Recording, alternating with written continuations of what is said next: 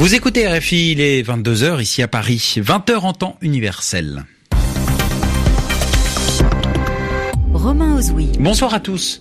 Bienvenue dans votre journal en français facile, présenté ce soir en compagnie de Sylvie Berruet. Bonsoir Sylvie. Bonsoir Romain, bonsoir à tous. À la une de l'actualité ce soir, le dernier adieu à Jacques Chirac. Une cérémonie s'est tenue cet après-midi en l'église Saint-Sulpice à Paris, en présence d'une trentaine de dirigeants étrangers, avant les obsèques de l'ancien président dans un cadre privé. Des mesures face à l'immigration illégale en Grèce après un incendie meurtrier dans le plus grand camp de migrants d'Europe. Le gouvernement annonce un renforcement des contrôles aux frontières. Et puis la quatrième journée des mondiaux d'athlétisme à Doha. Trois nouvelles médailles aujourd'hui pour l'Afrique. L'Ougandaise Alima Nakai remporte l'épreuve du 800 mètres. Nous irons à Doha à la fin de ce journal en français facile. Le journal Un journal en français facile. en français facile. Jacques Chirac repose désormais au cimetière du Montparnasse à Paris. Oui, l'ancien président mort à 86 ans a été inhumé, c'est-à-dire qu'il a été enterré cet après-midi dans un cadre strictement privé.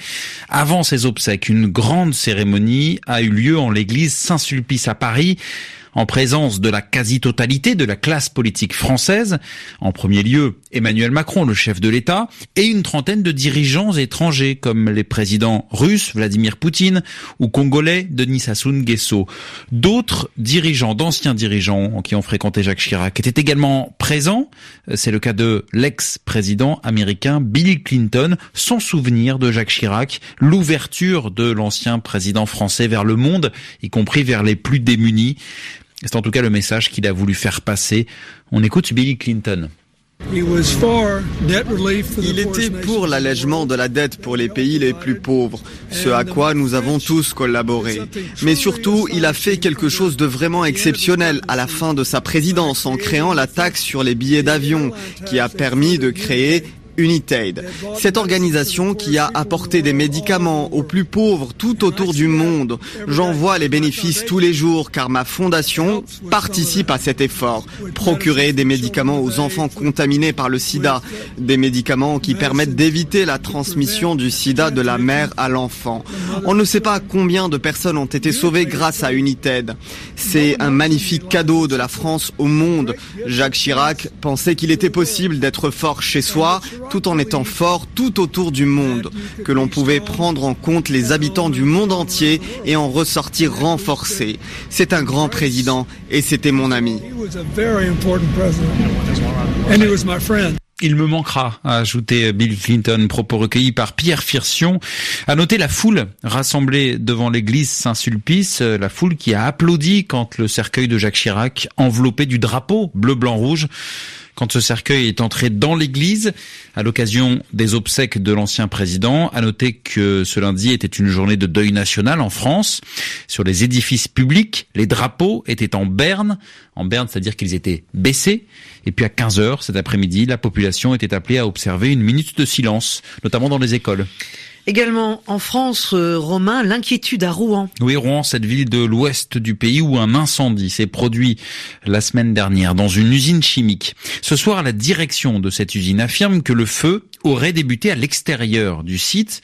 Selon ce qu'indiquent les caméras de vidéosurveillance, la direction affirme avoir porté plainte. Alors ce qui inquiète, c'est la pollution engendrée par l'incendie. Édouard Philippe, le Premier ministre français, était sur place ce soir. Il affirme que les odeurs sont gênantes mais pas nocives, c'est-à-dire qu'elles ne sont pas dangereuses. Et puis le ministre de l'Agriculture, Didier Guillaume, promet une indemnisation totale aux agriculteurs dont la production est touchée par les conséquences de l'incendie de cette usine chimique. En Grèce, un incendie qui pose question. Oui, cela s'est passé hier soir dans le camp de Moria. Le camp de Moria, c'est le plus grand camp de migrants d'Europe. Une réfugiée a été tuée. S'en sont suivis des émeutes. Il y a 13 000 migrants dans ce camp de Moria. Ils vivent dans des conditions très difficiles. Et face à cette situation, le gouvernement grec a annoncé ce lundi une série de mesures.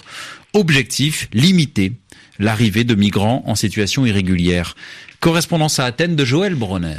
La réaction du gouvernement conservateur grec à la suite de l'incendie du camp de Moria à Lesbos se veut en grande partie sécuritaire. Les autorités ont notamment annoncé le futur renforcement des contrôles aux frontières avec la multiplication de patrouilles maritimes, ou encore la mise en place de centres fermés destinés à détenir les migrants entrés illégalement en Grèce ou ceux dont la demande d'asile a été rejetée avant de les renvoyer. Les autorités souhaitent également désengorger les centres d'accueil saturés des îles de la mer Égée, comme celui de Lesbos, en transférant une partie des migrants vers le continent. Après l'incendie de ce week-end, l'accélération de ces transferts avait d'ailleurs été jugée extrêmement urgente par le porte-parole du Haut Commissariat aux réfugiés basé en Grèce. Tandis que de son côté, l'ONG Médecins sans frontières appelait dans un communiqué à, je cite, évacuer Moria qui est devenu un enfer. Depuis cet été, sur fond de tensions politiques, la Grèce fait face à un regain du nombre de migrants qui accostent sur ces îles en provenance de la Turquie voisine. En septembre, ce sont au moins 3500 personnes qui sont arrivées sur l'île de Lesbos au dire des ONG. Joël Brunner, Athènes, RFI. Et puis c'est un prix qui récompense un travail en faveur des droits de l'homme. Oui, le prix Václav Havel des droits de l'homme du Conseil de l'Europe, euh, du nom de Václav Havel, l'ancien président tchèque. Ce prix a été décerné aujourd'hui et cette année, il y a deux lauréats l'initiative des jeunes pour les droits de l'homme qui œuvre à la réconciliation dans les Balkans. Et puis Ilham Toti, un, intellectuel ouïghour. Les Ouïghours sont une minorité vivant en Chine et en Asie centrale, minorité persécutée par la Chine. Et d'ailleurs, Ilham Toti est en détention en Chine. Cela fait deux ans que sa fille n'a plus de nouvelles de lui et voilà le message qu'elle a souhaité envoyer. Mon père m'a toujours dit, tant qu'il y a la montagne, il y a du bois pour faire du feu. Cela veut dire qu'il ne faut jamais perdre espoir. Il y a toujours la possibilité que les choses changent. Je m'efforce donc de rester optimiste. Les prix internationaux sont le moyen le plus efficace pour protéger mon père. C'est non seulement une reconnaissance pour son travail, mais ça permet aussi d'attirer l'attention sur la situation des Ouïghours. Nous en avons besoin pour alerter le monde sur le sort de notre peuple et sur celui de mon père. Plus la communauté internationale s'occupe du cas de mon père, plus il sera en sécurité. Dès le moment où on l'oubliera, le gouvernement chinois pourra lui faire autant de mal qu'il souhaite. Mon père avait pour seul objectif de créer un pont de la paix entre la minorité des Ouïghours et la majorité des Chinois Han.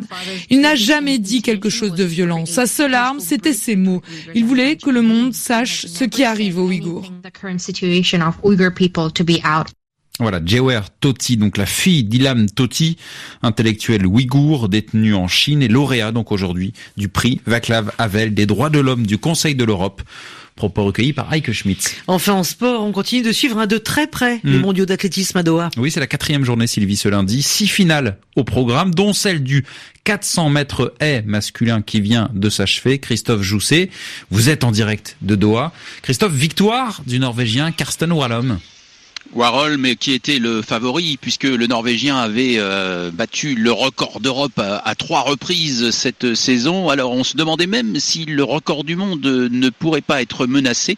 Il est finalement resté à, distance en 47 secondes et 42 centièmes. Karsten Warholm qui conserve son titre devant euh, son rival américain Ray Benjamin et Abderrahman Samba qui rapporte au Qatar sa première médaille dans ces championnats du monde en attendant peut-être un exploit du sauteur en hauteur euh, Barchim qui n'est pas au mieux cette saison, même s'il est de très haut niveau, du plus haut niveau mondial habituellement. Alors, on a vu également de très belles choses au saut en hauteur euh, féminin avec le troisième titre mondial consécutif pour la Russe qui saute sous bannière neutre à cause de la suspension de, la Russie, Maria Lasitskene qui a été euh, chatouillée par une jeune impertinente ukrainienne de 18 ans, Yaroslava Mauchik. Elle a 18 ans donc et elle a battu deux fois son record personnel aujourd'hui, 2 mètres 04, un concours de rêve, nouveau record du monde pour une junior. Trois euh, titres pour euh, l'Afrique avec Alima Nakai, l'Ougandaise sur 800 euh, mètres, qui succède donc au palmarès à Caster Semenya. La Kenyane Béatrice Shepkutch a remporté de bout en bout, en menant la course de bout en bout, le 3000 mètres steeple. Et puis le troisième titre africain, c'est même un doublé sur le 5000 mètres masculin. Les deux Éthiopiens Mokhtar Edris et Selemon Barega remportent l'or et l'argent. On terminera pour être tout à fait complet la médaille d'or du Suédois Daniel Stahl au lancer de disque masculin. Eh bien, merci pour ce point complet. Christophe Jousset, l'un des envoyés spéciaux de RFI à Doha. Ainsi s'achève ce journal en, français facile. Merci Sylvie Berruet. Merci Romain, à demain. Merci à Claude Battista à la réalisation. 22h10 ici à Paris.